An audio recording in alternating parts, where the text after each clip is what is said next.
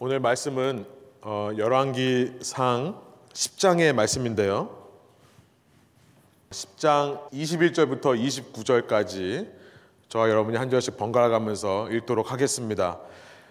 어, 열왕기의 첫 번째 시간으로 나뉘어진 마음이란 제목으로 말씀 나누기 원합니다. 열왕기상 10장 21절부터 29절까지 저 여러분이 한 절씩 번갈아 가면서 읽습니다. 21절 제가 읽습니다. 솔로몬 왕이 마시는 그릇은 다 금이요 레바논 나무 궁의 그릇들도 다 정금이라 은 기물이 없으니 솔로몬의 시대에 은을 귀히 여기지 아니함은 왕이 바다에 다시스 배들을 두어 히람의 배와 함께 있게 하고 그 다시스 배로 3년에 한 번씩 금과 은과 상아와 원숭이와 공작을 실어 왔습니다.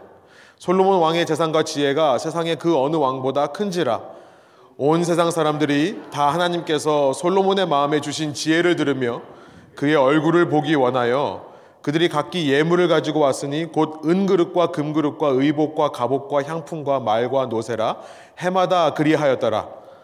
솔로몬이 병거와 마병을 모음에 병거가 1400대요 마병이 12,000명이라 병거 성에도 두고 예루살렘 왕에게도 두었으며 왕이 예루살렘에서 은을 돌같이 흔하게 하고 백향목을 평지에 뽕나무같이 많게 하였더라. 솔로몬의 말들은 애굽에서 들여왔으니 왕의 상인들이 값주고 산 것이며 함께 읽습니다. 애굽에서 들어온 병거는 한 대에 은 600세겔이요 말은 한 필에 150세겔이라 이와 같이 햇 사람의 모든 왕과 아람 왕들에게 그것을 되팔기도 하였더라. 아멘. 함께 앉으셔서 말씀 나누겠습니다. 이제 사무엘 하가 끝나고 저희 열왕기서가 어, 시작이 되었습니다. 사무엘 하의 주인공이었던 다윗, 다윗의 시대가 끝나고요. 이제 그의 아들 솔로몬의 이야기가 펼쳐집니다. 그런데 우리가 지난주 금요일부터 열왕기상 1장을 읽기 시작했는데요. 지난 주간에 1장부터 6장까지를 읽으셨죠. 우리가 읽은 대로 솔로몬이 왕이 되는 것은 그렇게 쉽지만은 않았습니다. 사실은 어려운 상황에서 왕 위에 올랐다는 것을 우리가 말씀을 통해 살펴봤습니다. 솔로몬이라는 사람은 다윗이 바세바 라고 하는 여인 사이에서 낳은 두 번째 아들입니다. 사무엘하 11장부터 12장에 우리가 그 이야기를 살펴봤었습니다.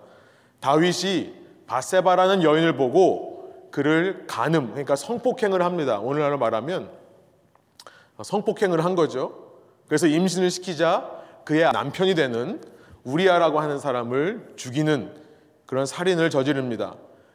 이 죄로 인해 임신되었던 첫 번째 아들은 죽어요.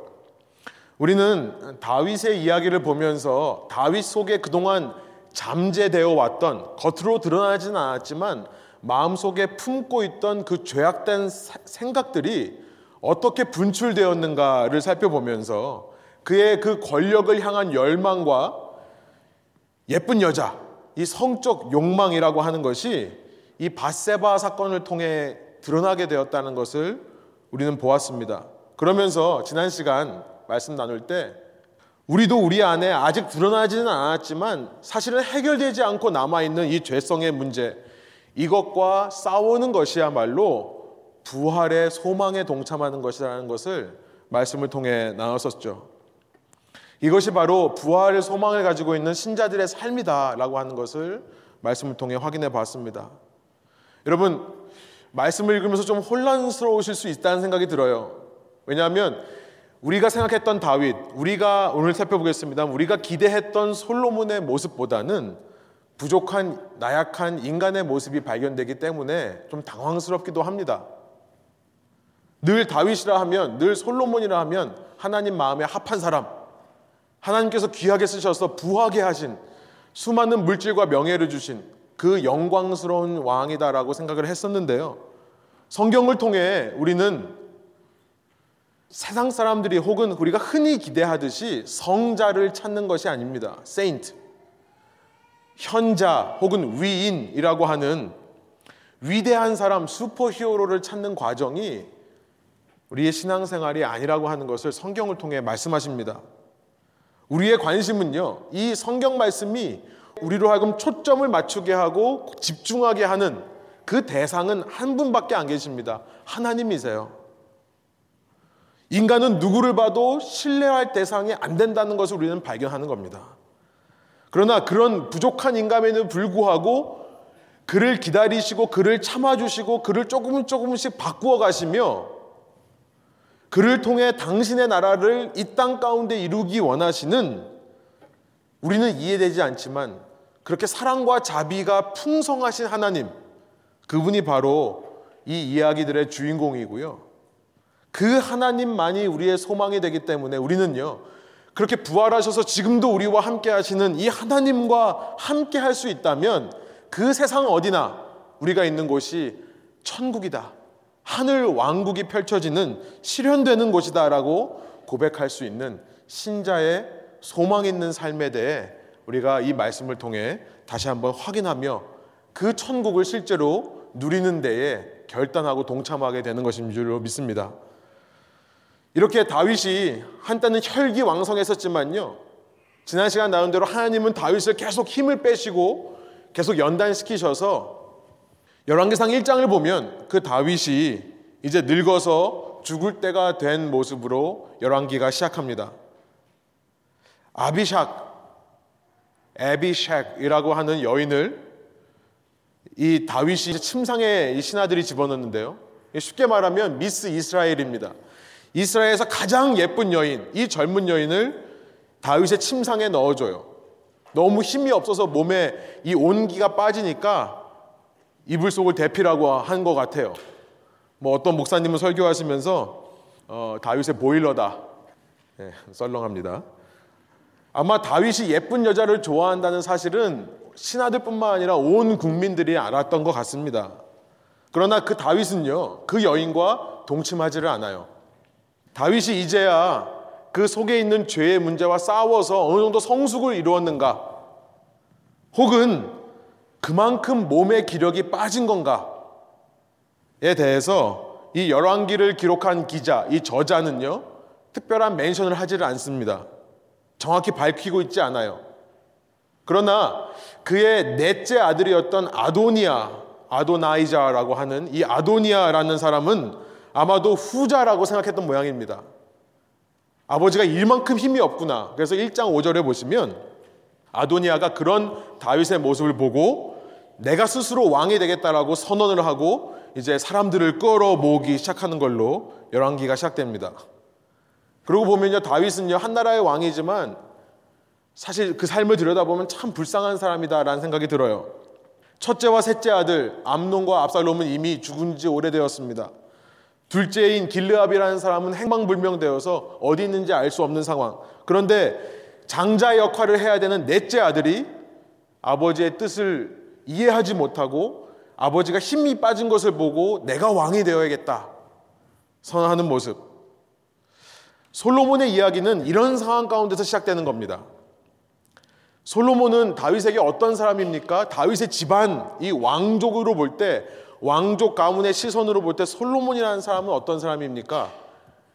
여러분, 바세바라는 여인을 만나기 전에 다윗은요, 사무엘하 3장에 보면 이미 일곱 명의 아내가 있었다는 것을 우리는 말씀을 통해 봤습니다. 그런데 그 일곱 명의 첫째가 되는 미가를 제외하고 나머지 여인, 여섯 명의 여인으로부터 첫째부터 여섯째까지의 아들이 이미 있었어요. 그런 상황에서 바세바라고 하는 또 다른 여인을 들여서 그를 통해 아들을 얻는데 그 사람이 솔로몬입니다. 그런데 나단이라는 선지자를 통해서 하나님이 다윗의 집안에게 말씀하신 것이 뭐냐면 이 바세바와의 일 때문에 이 다윗의 집에는 저주가 끊이지 않을 거다라는 말씀을 하신 적이 있어요. 사무엘하 12장입니다. 제가 세 번역으로 한번 읽어볼게요. 너는 이렇게 나를 무시하여 햇사람 우리아의 아내를 빼앗아다가 내 아내로 삼았으므로 이제부터는 영영 내 집안에서 칼부림이 떠나지 않을 것이다. 주님께서 또 이렇게 말씀하십니다. 내가 너희 집안에 재앙을 일으키고 내가 보는 앞에서 내가 너희 아내들도 빼앗아 너와 가까운 사람에게 주어서 그가 대낮에 너희 아내들을 욕보이게 하겠다. 우리가 사무엘하 13장서부터 18장을 통해 봤습니다만 너와 가까운 사람 누굽니까? 다윗의 셋째 아들인 압살롬이라는 사람이에요.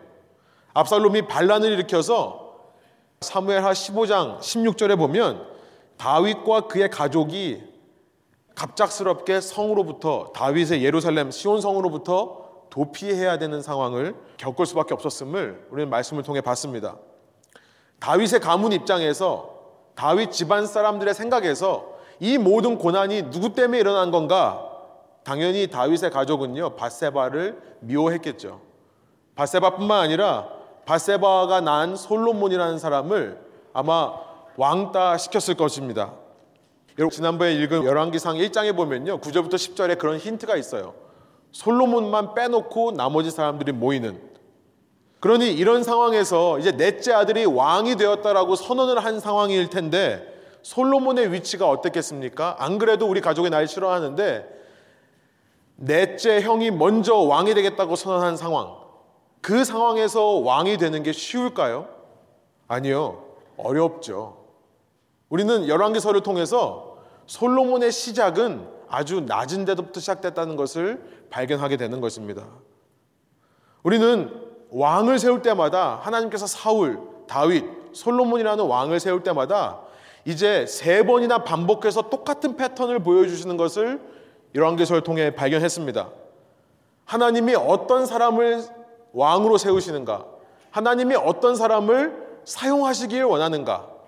어떤 사람이죠? 한마디로 말하면 저는 이렇게 표현하고 싶습니다. 낮은 사람이다.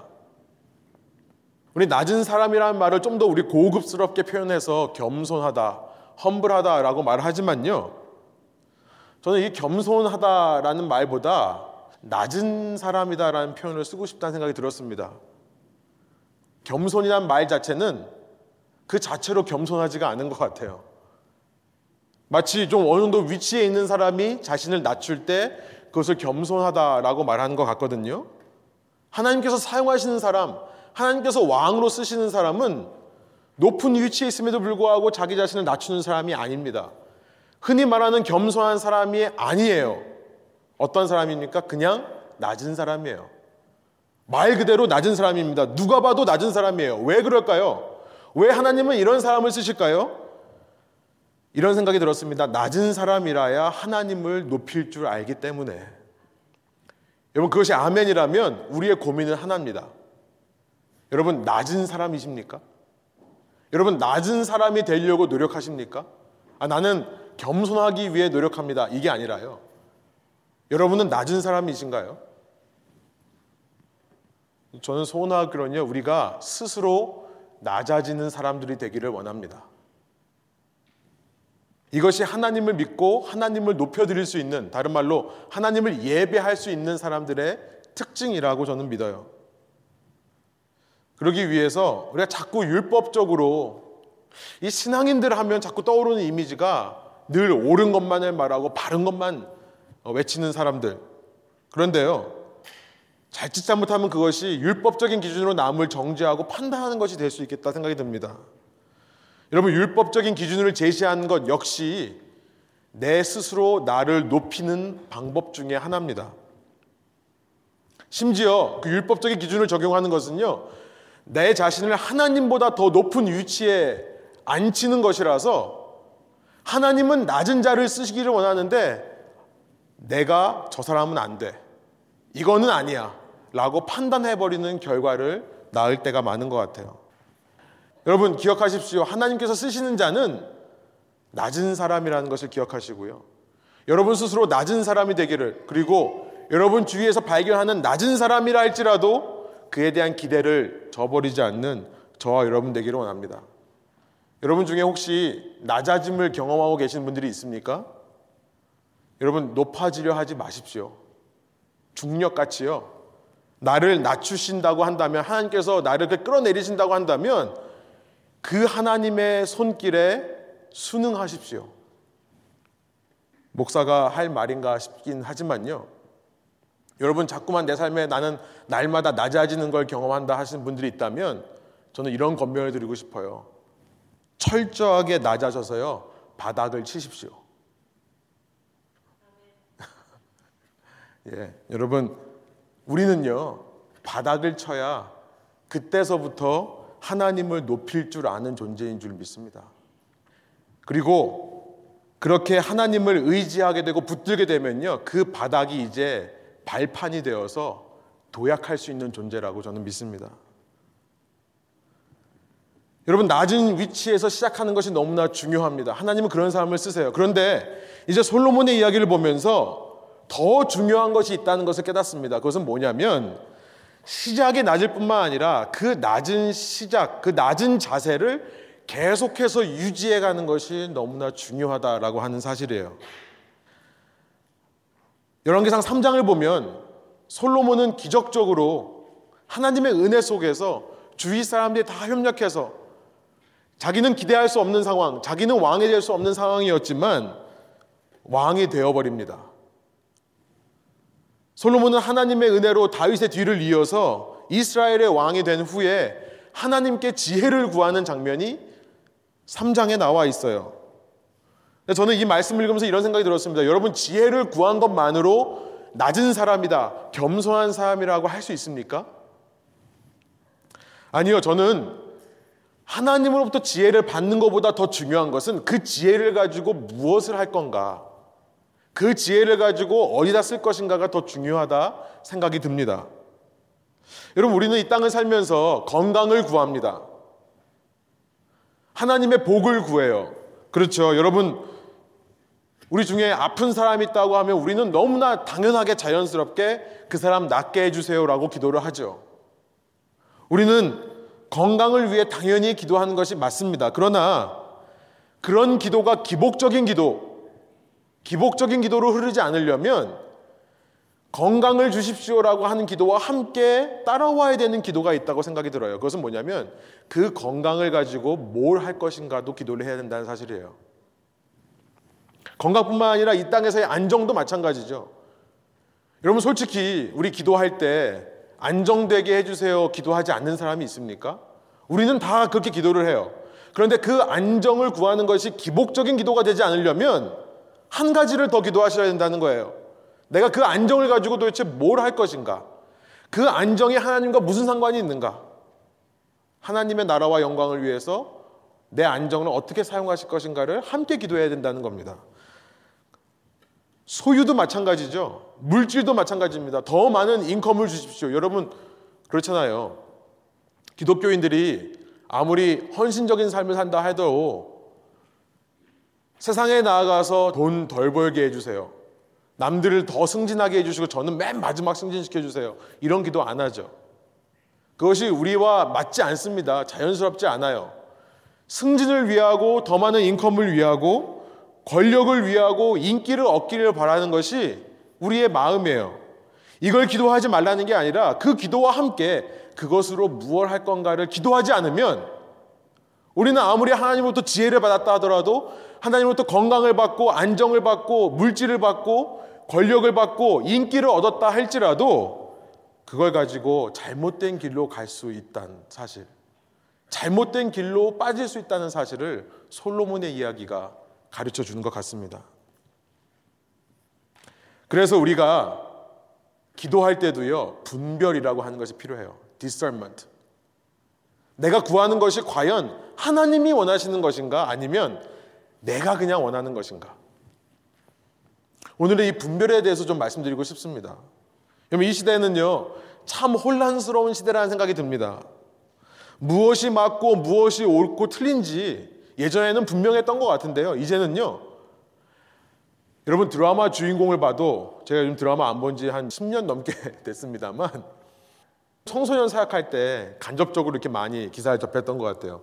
제가 정확히 모릅니다만 요즘 드라마 영화는 이런 것 같아요. 틀리면 여러분 주중에 한번 이메일 주셔가지고 이 부분 편집할 수 있게 좀 해주세요. 예전에는 선악 구조가 분명했습니다. 근데 이제는 악인을 봐도 사랑스럽죠. 악역을 맡아도 얘가 진짜 절대 악이라는 기준이 없어진 것 같습니다. 그러니까 착한 사람도 없고 악한 사람도 없어 보이는 그냥 모두가 다 선한 그런 모습들을 드라마나 영화에서 많이 그리는 것 같아요. 악한 사람이라 할지라도 이런 이런 어렸을 때의 불우한 어렸을 때 어려운 상황을 통해 이 사람이 지금 와서 그 사람이 치유가 되면 괜찮은 사람으로 바뀌는 저는 이런 풍조를 보면 이 시대에 참 혼란스러운 시대다라는 생각이 들어요. 여러분 신앙인들도요. 무엇이 맞고 무엇이 틀린지 이전에는 좀 더 분명하게 알았던 것 같은데요. 이제는 이쪽 얘기를 들어보면 이쪽 얘기가 맞는 것 같고 그와 반대되는 사람들의 얘기를 들으면 이 사람들도 맞는 것 같아요. 요즘 팔랑귀라고 하는 표현들이 많이 쓰여지는데요. 정말 우리는 팔랑귀 같습니다. 이 얘기 들으면 이게 맞는 것 같고요. 저 얘기 들으면 저게 맞는 것 같아요. 단순한 사회가 아니라는 생각이 들어요. 그런데 성경에서 이미 이런 사회에 대해서 말씀하셨습니다. 다니엘서 12장 마지막에 보면 다니엘서 12장 5절에 마지막 때를 말씀하시면서 다니엘에게 하나님이 뭐라고 말씀하시냐면 마지막 때에는 사람들이 더 빨리 왕래할 거다. 왜 빨리 왕래를 하냐면 진리를 찾기 위해 이전에는 진리가 그렇게 어려운 것이지 않았는데 이제는 빨리 다니면서 찾아야 찾아지는 것이 진리다. 그렇게 말씀하시면서 그러나 지식은 더하리라.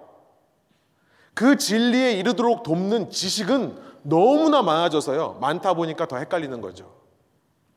여러분 디모데 후서 여러분 주부에 있습니다만 디모데 후서 3장에 보면 사도 바울이 디모데에게 이 마지막 때에 대해서 이렇게 말씀을 합니다. 그대는 이것을 알아두십시오. 말세에 어려운 때가 올 것입니다. 5절에 보면 겉으로는 경건하게 보이나 경건함의 능력은 부인할 것입니다. 그대는 이런 사람들을 멀리 하십시오. 말세가 왜 어려운 때라고 말을 하냐면 이전에는 경건이면 경건이었어요. 경건하지 않으면 아는 거였습니다. 그런데 이제는 경건한 척 하면서 경건하지 않은 사람들이 있는 거예요. 그러니까 뭐가 경건이고 아닌지가 분별이 안 되는 시대이기 때문에 어려운 시대라고 말씀하시는 거죠. 7절에 보니까요. 늘 배우기는 하지만 진리를 깨닫는 데는 전혀 이룰 수 없습니다. 배움은 많아집니다. 지식들은 넘쳐나요. 그러나 진리를 깨닫지는 못하는 겁니다. 이게 이 시대의 특징이라고 말씀을 하시는 거죠. 그렇기 때문에 13절 악한 자들과 속이는 자들은 더욱더 악하여지는 시대다. 옛날에는 가짜, 사기꾼, 거짓말쟁이 그대로 알았습니다. 말하는 거 보면 알아요. 근데 이제는 아, 저게 진짜인지 가짜인지 들어도 모르겠고 또 그럴 때딱 하나님 말씀 가지고 얘기를 하면 진짜 같아요. 남을 속이기도 하고 속기도 할 것입니다. 이렇게 말씀하시는 거예요. 여러분 이런 시대에 살고 있는 우리에게 정말 필요한 것이 뭐냐면 분별이라는 생각이 들어요. discernment. 여러분 제가 저희 교회 여러분에게 정말 매주마다 외치고 싶은 단어가 바로 이겁니다. 분별이라고 하는 거예요. 이 시대는요. 그냥 남들이 말하는 거 듣고 그냥 흘러가다 보면 올바른 길로 갈 수 없는 시대입니다. 여러분 우리 모두가 깨어나야 된다고 생각을 해요.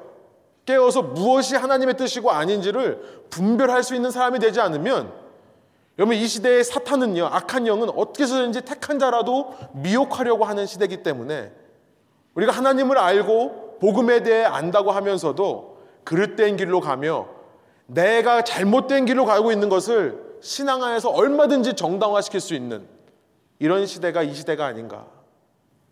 여러분 이 땅에 수많은 교회들이 있지만요. 제가 기존 교회를 비판하거나 불평하고 싶은 마음 없습니다. 제가 여러분에게 바라는 것이 있기 때문에 이런 말씀을 드리는 거예요. 저희 교회가 정말 다른 교회들과 달랐으면 좋겠다 생각이 드는 것은 교회라고 해서 전부 하나님의 방법으로 하나님의 일들을 이루는 것은 아니더라고요. 그런 교회가 아니라요. 그런 종교인들의 집단이 아니라 진정으로 진리를 배울 뿐만 아니라 깨달아서 무엇이 하나님의 뜻이고 무엇이 하나님의 뜻이 아닌지를 분별할 수 있는 그런 공동체, 그런 여러분의 삶 되기를 간절히 원합니다. 답이 뭘까요? 어떻게 분별할 수 있을까요? 여러분 답은요. 딱 한 가지예요. 이미 디모데후서 3장에 그 답에 대해서 말씀이 있습니다. 3장 14절이죠. 우리 한번 한 목소리로 14절 15절을 읽어 볼까요? 그러나 그대는 그대가 배워서 굳게 믿는 그 진리 안에 머무십시오. 그대는 그것을 누구에게서 배웠는지를 알고 있습니다. 그대는 어려서부터 성경을 알고 있습니다. 성경은 그리스도 예수를 믿는 믿음으로 말미암아 그대에게 구원에 이르는 지혜를 줄 수 있습니다. 분별할 수 있는 그 답은 뭡니까? 성경이에요. 여러분 저희 교회에서 왜 성경을 읽으라고 하는가? 왜 함께 성경을 읽자고 하는가? 여러분, 여러분 성경 많이 읽으시면 저에게 커미션 떨어지는 거 아닙니다. 영적인 커미션 떨어진다고 저는 믿지만요. 여러분이 성경을 읽어야 여러분 삶에 무엇이 하나님의 뜻이고 아닌지를 분별할 수 있는 능력이 생기는 거예요. 제가 솔로몬의 이야기를 보면서 가장 마음이 답답한 것은 뭐냐면 여러분 솔로몬이라는 인물 세상적인 시각으로 보면은 잘 나가는 사람입니다. 솔로몬 때 가장 이스라엘이 부했어요. 가장 강했어요. 우리가 말씀을 읽어봤지만 솔로몬이라고 하는 사람 시대에는요 은이 필요가 없었습니다. 금이 너무 많아서 은은 흔한 것이 되어버리는 여러분 이런 시대에 살면 좋겠다 생각이 들지 않으십니까? 우리 집이 솔로몬의 집처럼 됐으면 좋겠다. 내가 입은 옷이 솔로몬이 입은 옷이 됐으면 좋겠다. 이 나라의 대통령이 솔로몬처럼 됐으면 좋겠다. 그래서 정말 풍족하게 경제도 잘 돌아가고 돈도 잘 벌고 평안한 삶을 살았으면 좋겠다. 여러분 그런데요. 우리에게 분별이 필요하다는 겁니다. 그런 솔로몬의 그런 번영과 부와 권력과 인기가 과연 하나님이 보시기에 옳은 건가 아닌가를 분별할 수 있는 능력. 디모데 후서 3장에서 이렇게 성경에 대해 말씀하신 다음에 그 유명한 말씀을 하시죠. 모든 성경은 외우시죠. 디모데후서 3장 16절 모든 성경은 하나님의 감동으로 된 것으로 교훈과 책망과 바르게 함과 의로 교육하게 유익하니 17절에 어떻게 됩니까? 이는 하나님의 사람으로 온전하게 하며 모든 선한 행실을 행할 능력을 갖추게 하려 함이라. 여러분 우리가 언제 완전해진다고요? 그 성경을 가지고 교훈받고 책망도 받고 바르게 되고 의로 교육될 때 단지 아는 지식으로만 멈추는 것이 아니라 성경을 통해 내가 변화될 때 성도들 하나님의 백성들이 하나님의 사람들이 완전하게 되는 것이고요. 그 다음에 우리가 모든 착한 행실을 행하기에 부족함이 없는 준비가 되는 줄로 믿습니다. 여러분 우리가 다윗의 이야기를 읽으면서 아마 혼동스러우셨던 분들이 있을 것 같아요. 어, 다윗 정말 괜찮은 사람인 줄 알았는데 왜 이런 모습들이 있지? 아마 여러분이 평소에 생각했던 다윗과 다른 이미지를 봤을지도 모르겠습니다. 제가 신학교 갔었을 때 신학교 구약 하시는 교수님께서 가장 먼저 질문하셨던 것이 이거예요. 클래스에 있는 사람들한테 다윗이 착한 사람이다라고 생각하는 사람 손 들어 보라고. 그 다음에 다윗은 정말 가망이 없는 사람이라고 생각하는 사람 손 들어 보라고 하면서 본인이 손을 드시더라고요. 왜 우리가 혼동스럽습니까? 그의 모습 속에 어쩔 때는 정말 하나님의 마음에 합한 모습도 있지만 하나님의 뜻과 반대되는 모습, 그렇게 성적 욕구를 주체하지 못하고 권력에 대한 욕구를 주체하지 못해서 정치적으로만 행동하는 다윗의 모습을 보면서 혼동스러운 거예요. 그런데요, 여러분, 우리의 인생이 그렇지 않습니까? 여러분, 우리의 인생을 누군가가 기록을 해서 성경처럼 다윗처럼 기록물로 남긴다면 제 삶을 누군가가 밀착 취재해서 일주일 동안의 삶을 밀착 취재해서 객관적인 기록을 남긴다면 다윗보다 더 심하지 않을까. 여러분이 어떤 모습 보면서 아 저럴 때는 참 하나님의 사람 같다. 근데 어떤 모습 보면서 저게 하나님 사람 맞는가? 여러분들 우리의 인생이 그렇지 않습니까? 저는 이런 생각을 해봤어요. 어쩌면 우리의 삶은 하나님을 가지고 저글링 하는 삶일 수도 있겠다. 어떨 때는요 하나님이 원하는 게 무엇인지를 분명히 압니다. 그래서 그걸 순종할 때도 물론 있어요. 그런데 어떤 경우는요 나는 하나님께서 이걸 원하신다라고 해서 그 방향으로 막 가다가 보면 아닌 경우가 있어요. 오히려 실패하고 상처 주고 끝나는 경우도 있습니다. 또 어떨 때는요, 하나님이 아무리 이거라고 말씀을 하셔도 끝까지 나는 아니라고 할 때도 있어요. 저만 그런가요? 그래서 저희에게 말씀이 필요한 거예요. 말씀이라고 하는 기준이 필요한 겁니다. 그 기준을 매일 읽고 묵상하고 그 말씀에 대해서 배움을 통해 그 말씀에 드러난 하나님에 대해서 알을 통해 우리는 완전해지는 것이고요. 완전해서 하나님이 원하시는 행동들, 하나님이 이 땅에 이루고자 하는 행동들을 우리가 하나님의 손과 발되어 이루어드릴 수 있는 모든 선한 행실에 조금도 부족함이 없는 자들로 세워지게 되는 겁니다. 그런데 우리는요, 성경 말씀을 자세히 읽지 않고 늘 그 성경 말씀을 묵상하고 성경 말씀을 통해 하나님의 성품, 하나님의 마음을 배우려 하기보다는요. 몇 번 성경에 대한 몇 가지 지식만 있으면 그 다음부터는 내가 생각하기에 하나님은 이럴 거다. 내가 생각하기에 하나님이 원하시는 방향은 이거다라고 너무나 쉽게 말을 하는 존재들입니다. 그러면서요, 하나님의 말씀을 가지고 얼마든지 그것을 정당화시켜요. justify 해요. 싸우는 사람들, 신앙 안에서 싸우는 사람들 가만히 얘기 들어보면요. 이쪽에서도 하나님 말씀을 이용해서 싸우고요. 이쪽에서도 하나님 말씀을 이용해 싸웁니다. 그래서 교회 안에서 싸우면 말릴 길이 없다라고 경찰을 부를 수밖에 없다라고 하는지도 모르겠어요. 분별이 필요한 거죠. 우리가 그만큼 죄 짓는데 약삭 빠르기 때문에요. 분별이 필요한 겁니다. 소원하기로는요. 여러분 정말 말씀에 여러분 생명을 거십시오. 여러분의 삶을 투자하시고 헌신하세요. 그 말씀을 붙잡고 살면요. 하나님이 원하시는 것들이 깨달아지고요. 하나님이 원하시는 방법이 무엇인가가 희미하게나마 보이게 되는 것이 우리의 인생이라 생각이 듭니다.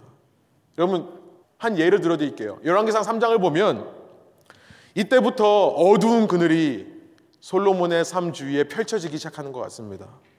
열왕기상 3장 1절의 말씀 우리 한번 한 목소리 한번 읽어 볼까요? 솔로몬의 본격적인 활동을 시작하면서 이런 말씀을 시작했었습니다. 3장 1절이에요. 솔로몬이 애굽의 왕 바로와 더불어 혼인 관계를 맺어 그의 딸을 맞이하고 다윗 성에 데려다가 두고 자기의 왕궁과 여호와의 성전과 예루살렘 주위의 성의 공사가 끝나기를 기다리니라. 3장 1절부터 희한한 말씀이 펼쳐집니다. 그냥 우리는요, 아, 그랬구나 그냥 지나갈 수 있어요. 그런데 한번 생각해 보세요. 솔로몬이 애굽의 왕 바로의 딸과 결혼하였다? 여러분 이것이 옳은 일입니까?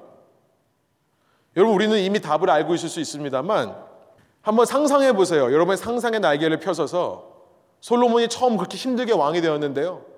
정말 솔로몬을 사랑하는 솔로몬 주위에 있는 신하들이 조언을 하는 겁니다.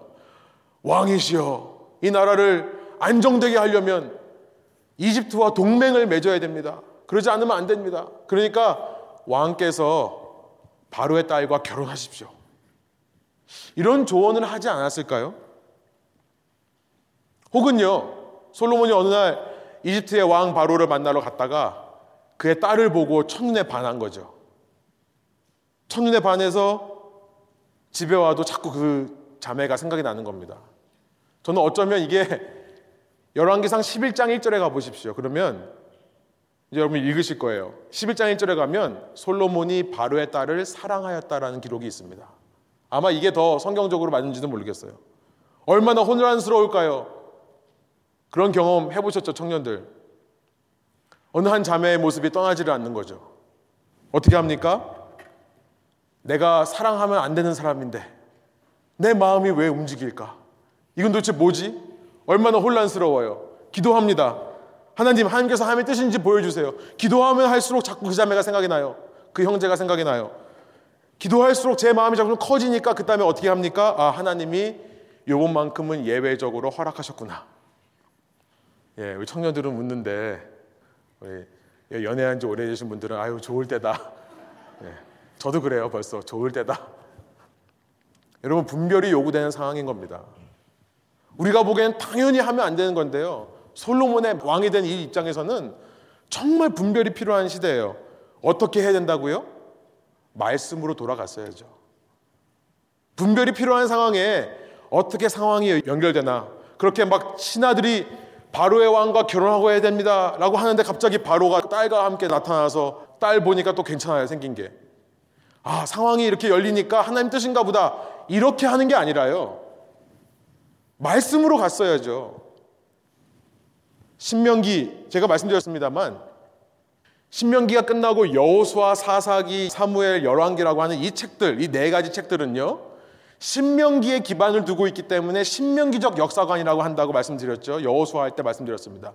듀로라노믹 히스토리라고 한다고 했어요. 이 말씀들을 읽을 때는 신명기의 말씀을 떠올려야지만 되는 겁니다. 이 말씀 자체로 선과 악을 판단하는 게 아니고요. 신명기의 말씀을 근거로 판단하는 거예요. 신명기 7장에 제가 3월 달에 이 말씀을 읽어드렸는데 다시 한번 읽어드릴게요. 신명기 7장 1절부터 4절에 어떤 말씀이 있습니까? 이렇게 말씀하세요. 내 하나님 여호와께서 너를 인도하사 요약하면 가나안 땅으로 들으실 때에 그리고 거기서 그 민족들 쫓아내실 때에 2절 내 하나님 여호와께서 그들을 내게 넘겨 내게 치게 하리니 그때 너는 진멸할 것이라 그들과 어떤 언약도 하지 말고 불쌍히 여기지도 말라고 말씀하시면서 3절에 이렇게 말씀하세요. 한 목소리 한번 읽어볼까요? 또 그들과 혼인하지도 말지니 내 딸을 그들의 아들에게 주지 말 것이요 그들의 딸도 내 며느리로 삼지 말 것은 그 이유에 대해서 4절에 말씀하세요. 함께 읽습니다. 그가 내 아들을 유혹하여 그가 여호와를 떠나고 다른 신들을 섬기게 하므로 여호와께서 너에게 진노하사 갑자기 너희를 멸하실 것임이니라. 3절에요. 저는 이런 생각이 들었어요. 하나님이 그때 약속의 땅에 들어가서 그 사람들을 다 쫓아낼 때에 쫓아서 도망가는 여인을 보고 마음에 끌리지 마라. 저 같아도요. 아, 내가 죽이러 갔는데 그 사람과 마음이 될 수 있겠습니까? 저는 유대인 남자들이요. 3절 아까 다시 보여줘. 3절에서 아 당연하죠. 우리 민족 자매들이 있는데 내가 왜 이방 민족 자매를 보고 결혼하겠습니까? 그런 마음이 들었을 것 같아요. 여러분 유대인들은요 어려서부터 율법으로 교육을 받습니다. 저는 자녀 교육이 얼마나 중요한 거라고 생각하냐면 어려서부터 율법을 지키고 율법을 가르치고 배웠던 이 유대인 남자들이 웬만해서는 우상숭배의 유혹에 빠지지 않는다고 저는 믿어요. 그러나 하나님께서 아세요. 아무리 어려서부터 제대로 된 교육으로 훈련받은 유대인 남자라 할지라도 아무리 강한 훈련을 받은 사람이라 할지라도 아내를 잘못 만나면 우상숭배에 빠질 수 있다는 것을 아십니다. 하나님은요. 그 아내가요. 내가 자기가 평생 살아왔던 하나님 외에 다른 세상적인 기준을 자녀들에게 가르칠 것이기 때문에 그래요. 그러니까 하나님의 관심은 물론 너는 타락하지 않을 거야. 너는 괜찮을 거야. 근데 4절에 뭐라고 말씀하세요? 그들이 내 아들을 유혹할 것이다. 너는 괜찮더라도 너의 다음 세대가 문제가 될 거다. 왜냐하면 엄마가 그거를 가르치니까. 그래서 이방 여인과의 결혼을 금지하신 거라고 저는 생각이 듭니다. 이런 신명기의 말씀을 아는 사람이라면 자녀 교육의 중요성이 얼마나 중요한지를 아는 사람이라면 열왕기상 3장 1절을 읽으면서 마음이 불편해야 돼요. 이게 바로 분별이라는 겁니다. 디설먼트예요. 하나님의 말씀을 읽고 묵상하다 보니까 하나님이 원하시는 삶의 방식이 이해가 돼요. 그것이 마음에 와닿을 뿐만 아니라 내 삶에 이루어져요. 그러다 보면 이런 구절을 만났을 때 이러면 안 되는데 뭔가 이상하다 불편함을 느끼는 겁니다. 하나님의 기준에 익숙하다 보니까 세상적인 기준이 나올 때는 불편함이 있어야지 그것이 분별이라고 하는 거예요. 그 분별은 말씀으로부터 얻어지는 겁니다. 그런데요, 2절에 보니까 열왕기상 3장 2절 그렇게 말하고 나서 넘어갑니다. 그때까지 여호와의 이름을 위하여 성전을 아직 건축하지 아니하였으므로 백성들이 산당에서 제사하며 여러분 2절 말씀 중에 뭔가 이상하지 않으세요? 뭔가 찜찜하지 않습니까? 그래야 정상이에요. 그래야 분별력이 있는 겁니다. 왜냐하면요. 이미 신명기에서 하나님이 약속의 땅에 들어가면 너희는 이런 이런 이런 데서 제사하라라고 말씀하신 적이 없기 때문에 그래요. 하나님은 약속의 땅에 들어가면 오직 몇 곳, 한 곳에서만 예배해라. 한 곳에서만 제사라고 말씀하셨기 때문에 그렇습니다. 그것이 신명기의 말씀이에요.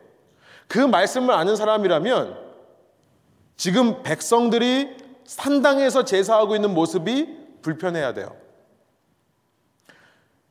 어, 신명기 12장입니다. 12장 2절부터 7절이에요. 너희가 쫓아낸 민족들이 그들의 신을 섬기는 곳은 이미 가나에 들어갈 때 그곳에 제사하는 곳이 있습니다. 그곳이 산당이라 불리는 곳이에요. 그들이 신을 섬기는 곳은 높은 산이든지 작은 산이든지 산 위에 있기 때문에 산당입니다. 푸른 나무 아래 든지를 막론하고 그 모든 곳은 너희가 마땅히 파멸해라라는 것이 하나님 말씀이었어요. 3절에 보니까 그 재단을 헐며 주상을 깨뜨리며 아세아상을 불사르고 그 조악한 신상들을 찍어 그 이름을 그곳에서 멸하라. 그러나 4절 너희 하나님 여호와께는 너희가 그처럼 행하지 말고 오직 너희 하나님 여호와께서 자기의 이름을 두시려고 너희 모든 지파 중에서 택하신 곳인 그 계실 곳으로 찾아 나아가서 그러니까 여호와 하나님을 섬길 때는 산당이라고 다니지 말고 오직 한 곳 여호와께서 자기 이름을 두시려고 너희 모든 지파 중에서 택하신 곳 거기가 어디입니까? 성막이에요.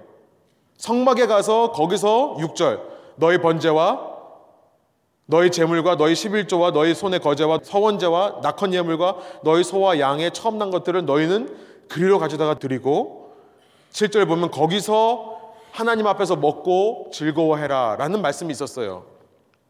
그러면 자기가 왕이 되었을 때 백성들이 아직도 산당에서 제사를 하면 그것을 마음 아파해서 가장 먼저 성전을 짓든지요. 여러분 1절로 돌아가 보면요. 열왕기상 3장 1절입니다. 죄송해요. 좀 순서가 헷갈리시죠? 열왕기상 3장 1절로 돌아가 보면 여러분 그 순서에 한번 주목해 보세요. 솔로몬이 제일 먼저 등장하는 것이 자기의 왕궁과 이렇게 시작합니다. 자기의 왕궁과 여호와의 성전과 예루살렘 주의 성이 공사가 끝나기를 기다리니라. 열왕기상 3장 1절이에요. 자기의 왕궁과 여호와의 성전과 예루살렘 주위의 성의 공사가 끝나기를 기다리더라. 제일 먼저 등장하는 것이 뭐냐면 솔로몬의 성이 등장을 합니다. 물론 우리가 이 말씀을 통해 봤습니다만 6장에서 먼저 성전 공사를 시작해요. 이 솔로몬이 먼저 성전을 세웁니다. 7년 동안 세웁니다. 그러면서 7장에 보겠습니다만 이제 우리가 내일부터 읽는데요. 자기의 성을 짓는데 13년이 걸려요. 그런데 뭐 거의 크기도 두 배고 기간도 거의 두 배 이상 투자를 합니다. 여러분 이 두로의 히람이라는 사람에게 백향목을 가져오는데 그 백향목을 가지고 성전에 투자 하나 봤더니 성전에도 몇 개 하지만 전부 자기 성을 쌓는데 써요. 그래서 솔로몬의 성전을 다른 말로 레바논 백향목 궁이라고 합니다. 레바논에서 얼마나 좋은 나무를 갖다 썼으면 그렇게 불려요. 그런데요, 중요한 게 뭐냐면 자기 성이 끝날 때까지 성전 공사를 마무리를 안 합니다. 그러니까 뭐예요? 시작은 먼저 했어요. 그런데 7년 동안 건축을 하는데 자기 성은 13년 동안 건축을 하거든요. 7년 만에 끝이 나는데도 자기 성이 건축이 끝날 때까지 완공을 안 시키는 겁니다. 완공을 안 시키니까 뭐예요? 들어가지를 못하는 거죠. 아마 백성들에게 보여주기 위해서 그랬을 거예요. 하나님의 성전 외에 내 성전도 함께 보여주고 싶은 마음. 이렇게 성전을 빨리 지어줄 게 아니면 그러면 왕으로서 백성들에게 아무리 너희가 급해도 지금 성전 짓고 있으니까 빨리 가서 성막에서 예배를 드려라 라고 지시를 했었어야죠. 그러나 여러분 열왕기상 3장 3절입니다. 자신 역시 산당에서 제사하고 분양하는 모습을 보이는 거예요. 한번 읽습니다. 솔로몬이 여호와를 사랑하고 그의 아버지 다윗의 법도를 행하였으나 산당에서 제사하며 분양하더라. 신명기에서 얼마나 하나님께서 강조를 하셨습니까? 상당에서 제사하지 말라. 내가 정하는 곳에서 제사를 해라. 그런데요, 솔로몬이라는 사람의 다른 이름은 여디디아입니다. 하나님의 사랑을 받은 자예요. God's beloved. 하나님께서 사랑하시는 자.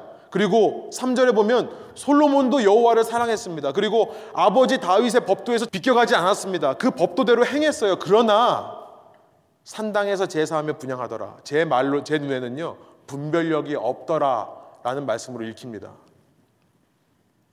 왜 분별이 없을까요? 말씀을 안 읽으니까요. 말씀을 읽지는 않으니까요. 우리가 후에 살펴보겠습니다만 왕이 되었을 때 첫 번째 조건은 뭐냐면 하나님의 말씀을 읽는 거거든요. 읽지를 않으니까요. 그래 놓고 4절에 이런 말씀을 해요. 한번 함께 있습니다. 이에 왕이 제사하러 기브온으로 가니 거기는 산당이 큼이라 솔로몬이 그 재단에 1천 번제를 드렸더니 이제는 산당 중에 가장 큰 산당을 찾아서 거기서 천 번의 제사를 드리는 겁니다. 솔로몬의 1천 번제 우리는요, 그것이 하나님이 기뻐하시는 제사라고 생각을 하지만요, 말씀을 읽어보면 이거야말로 하나님의 마음을 답답하게 한 제사라는 것을 알게 되죠. 분별력이 생기는 겁니다. 여러분, 그러니까 얼마나 하나님이 답답하셨으면 5절에 보면 꿈에 나타나십니까? 깨어있을 때는 이 솔로몬의 제사를 통해 복을 얻고자 하는 그 열심을 하나님이 어떻게 하시지를 못하는 거예요. 그러니까 그의 열심히 쉴 때, 그가 자는 틈을, 그가 얼마나 한 가지만 바라보며 집중해서 굳은 마음으로 그것을 얻어내기 위해 제사를 드렸으면 하나님이 꿈에 나타나서 먼저 말씀해 주시는 겁니다. 나한테 구해라. 딴 데 구하지 말고 나한테 구해라. 내가 너 뭐 줄까? 하나님께서는요, 신기하게 지혜를 주세요. 꿈을 깨고 보니까 솔로몬에게 지혜가 생겨요. 그래서 그 지혜대로 이제 판결을 하면서 그 나라가 점점 커집니다. 솔로몬이 얼마나 지혜가 많은지 그가 쓴 잠언이 3천 개가 넘고요. 그가 지은 시가 1,005개가 넘는데요. 1,000개면 뭐 1,000개, 1,010개면 10개지 1,005개는 또 뭔지 모르겠어요. 근데 1,005개가 넘는데요. 그런데 그의 삶에 이렇게 지혜를 받았음에도 불구하고 그리고 그 지혜로 말미암아 이제 우리가 오늘 본문에 읽었습니다만 세상 모든 사람들이 그의 말을 들으려고 세상 각지에서 찾아올 때마다 빈손으로 오지 않고 예물을 가져와요. 그 예물로 나라가 풍성해집니다. 솔로몬 하나 왕을 세웠더니 나라가 대박이 났어요. 온 백성들이 은을 하찮게 여길 정도로 강해지고 부해졌어요. 얼마나 좋은 세상입니까? 그러나 영적으로 보면 분별력을 가지고 보면요. 그러나 끊임없이 그가 자기 자신을 돌아보고 자기의 위치를 낮은 자리로 낮은 사람이 되기 위해 노력하는 겸손이 없었을 때 말씀 앞에서요. 말씀 앞에서 늘 나를 낮추고 복종시키는 훈련이 없었을 때 그의 인생의 마지막이 어떠한가를 우리가 이제 읽은 열왕기상 10장에 말씀하는 겁니다. 23절부터 24절 보면 그 재산이 늘어나요. 지혜가 어느 왕보다 큽니다. 온 세상 사람들이 그 지혜를 보기 원해서 예물을 가지고 25절 보니까 오는데요. 금이 얼마나 많은지 나라가 너무나 강해집니다. 부해져요. 26절부터 보면 병거와 마병, 전차, 오늘날 말하면 탱크 같은 거고요. 마병은 뭡니까? 집차 같은 건가요? 이 병과 마병이라고 하는 것은 당시 왕의 힘을 상징하는 것들입니다. 얼마나 힘이 많은지 병거가 1,400대, 그리고 기병이 12,000명. 그것도 말은요, 오늘 말씀 읽어보니까 명품 말만 쓰나 봐요. 국내에서 구할 수 없는 잘 달리고 소문난 외제차를 수입해다가 그것도 병거를 한 대당 603개, 말은 한 마리당 153개를 이집트로부터 수입해다가 씁니다. 저는 이 금액이 얼마나 큰 금액인지 모르겠지만 세겔이라고 하는 것은요 성전의 화폐 단위입니다. 이제 앞으로 세워질 성전에 화폐 단위로 쓰일 돈의 단위예요. 하나님께 바쳐야 될 예물을 지금 자기 유익을 위해 자기 과실을 위해 사용하고 있는 솔로몬의 모습. 하나님이 지혜를 주시고 하나님이 부를 주시고 재물을 주시고 권력을 주시고 인기를 주셨는데 이걸 통해 하나님의 일을 하기보다 내 과시용으로 사용하는 솔로몬의 모습. 여러분 중요한 것은 뭐냐면 이 역시도 말씀에서 경고했던 것이라는 거예요. 신명기 17장의 말씀입니다. 14절부터 보면요. 이런 말씀이 있습니다. 내가 내 하나님 여호와께서 내게 주신 땅에 이르러 그 땅을 차지하고 거주할 때 만일 우리도 우리 주위의 모든 민족들 같이 우리 위에 왕을 세워야겠다는 생각이 나거든. 하나님이 이미 아시는 거예요. 너희 가운데 왕을 세울 때에는 이런 사람을 세워라 하면서 15절에 보면 요약하면 타국인 세우지 말고 왜 어, 이방인 세우지 말고 이스라엘 사람 중에서 세우면서 16절 우리 한번 한 목소리 읽어보겠습니다. 그는 병마를 많이 두지 말 것이요 병마를 많이 얻으려고 그 백성을 애굽으로 돌아가게 하지 말 것이니 이는 여호와께서 너희에게 이르시기를 너희가 이후에는 그 길로 다시 돌아가지 말 것이라 하셨음이며 병마를 많이 두지 말고 그걸 얻으려고 이집트로 가지 말라. 솔로몬이 전부 어기는 거죠. 17절. 그에게 아내를 많이 두어 그의 마음이 미혹되게 하지 말 것이며 자기를 위하여 은금을 많이 쌓지 말 것이니라. 말씀을 평소에 읽고 묵상했던 사람이라면 평소에 말씀을 묵상하고 읽음을 통해 말씀을 배움을 통해 하나님이 원하시는 사고방식으로 살았던 사람이라면 제가 한번 말씀드린 적이 있습니다만 제가 아는 분 중에 변호사 출신이었다가 목회자가 되신 분이 있는데요. 그 목사님이 저에게 주신 말씀 중에 가장 기억에 남는 것이 법을 공부하는 사람들은 그 책을 법책을 정말 많이 본대요. 그런데 그들의 목적은 몇 장 몇 절에 무슨 말씀이 있는가를 외우려고 하는 것이 아니라요. 좋은 판사는 수많은 판례들을 읽는 판사인데요. 읽는 목적은 뭐냐면 그 수많은 판례들을 읽고 공부하다 보면 법의 정신이라는 것이 생긴다고 합니다. 법의 정신. 법의 정신은 뭐냐면 몇 장 몇 절에 무슨 말씀이 있는지는 몰라도 그 법대로 판결할 수 있는 판사가 된다는 거예요. 여러분 세상이 변할수록 수를 하고 수를 당하는 이 판례들은요, 이 케이스들, 법정 케이스들은 새로운 것들이 많이 나옵니다. 그렇죠. 새로운 것들이 많이 나왔을 때 기존 판례가 있으면 너무 좋아요. 그런데 새로운 판례를 만났을 때 법의 정신이 있지 않은 사람은 판결할 수 없다는 겁니다.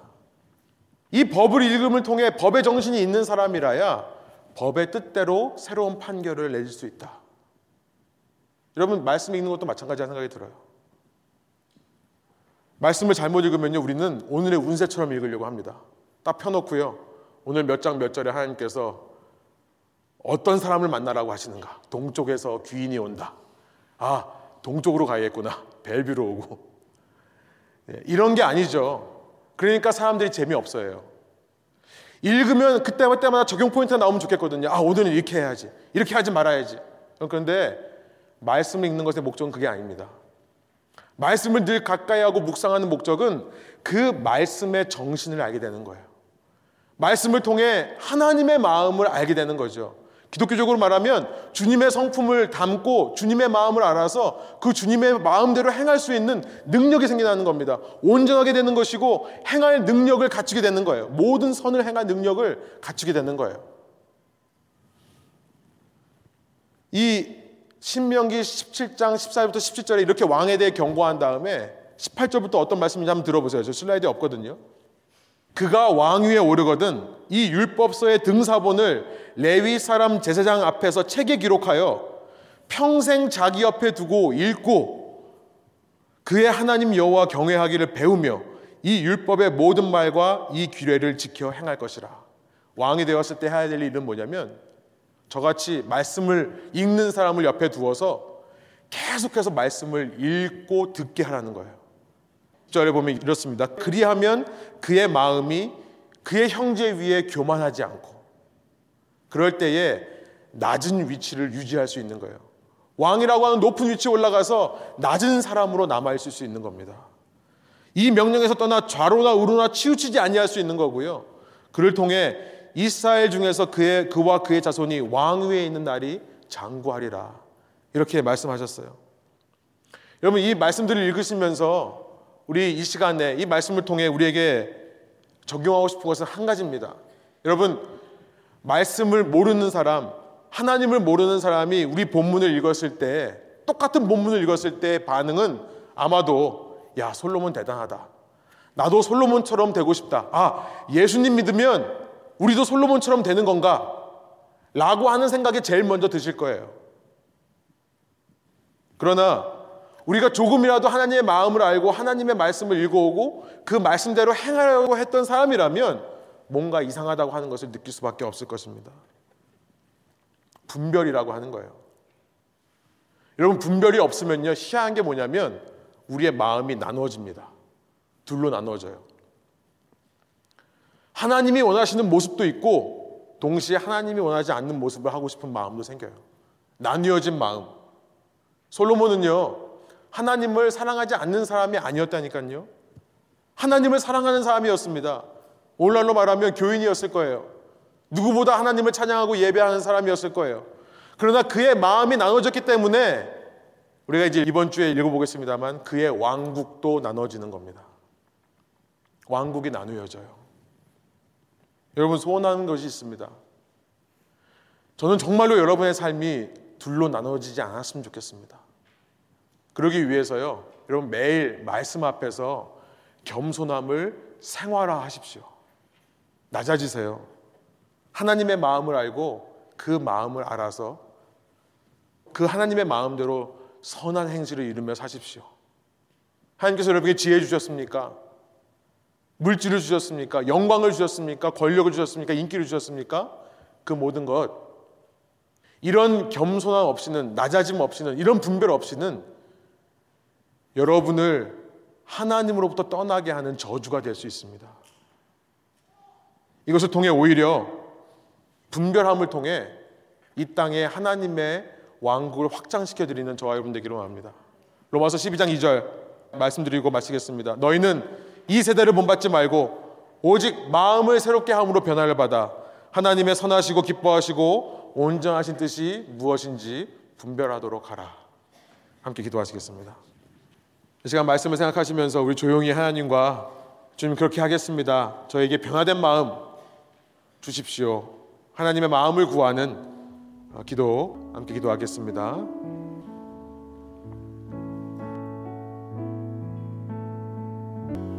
하나님 그렇습니다. 주님 어, 주님을 만나기에 부끄럽지 않은 충성된 일꾼 될 수 있도록 저희와 함께해 주십시오. 주님께 주신 것을 우리를 위해 심지 않고 주님께서 우리에게 허락해 주신 모든 것들을 하나님의 나라와 영광을 위하여 주님의 마음을 위하여 심을 수 있는 저희가 되게 하여 주옵소서. 그래서 주님 다시 오실 때에 주님 말씀에 순종하여 주님의 명령대로 행했다고 하는 충성된 종의 모습으로 설 수 있도록 주님 이 시간부터 저희 삶 가운데 저 주님의 말씀을 귀 기울이고 그 말씀에 순종할 수 있는 저희 삶 될 수 있도록 인도해 주시고 혼란스러운 세상 속에서 그렇게 주님의 말씀을 분별함으로 말미암아 우리의 삶을 통해 주님의 뜻을 이루어 드리는 귀한 주님의 백성 되게 하여 주옵소서.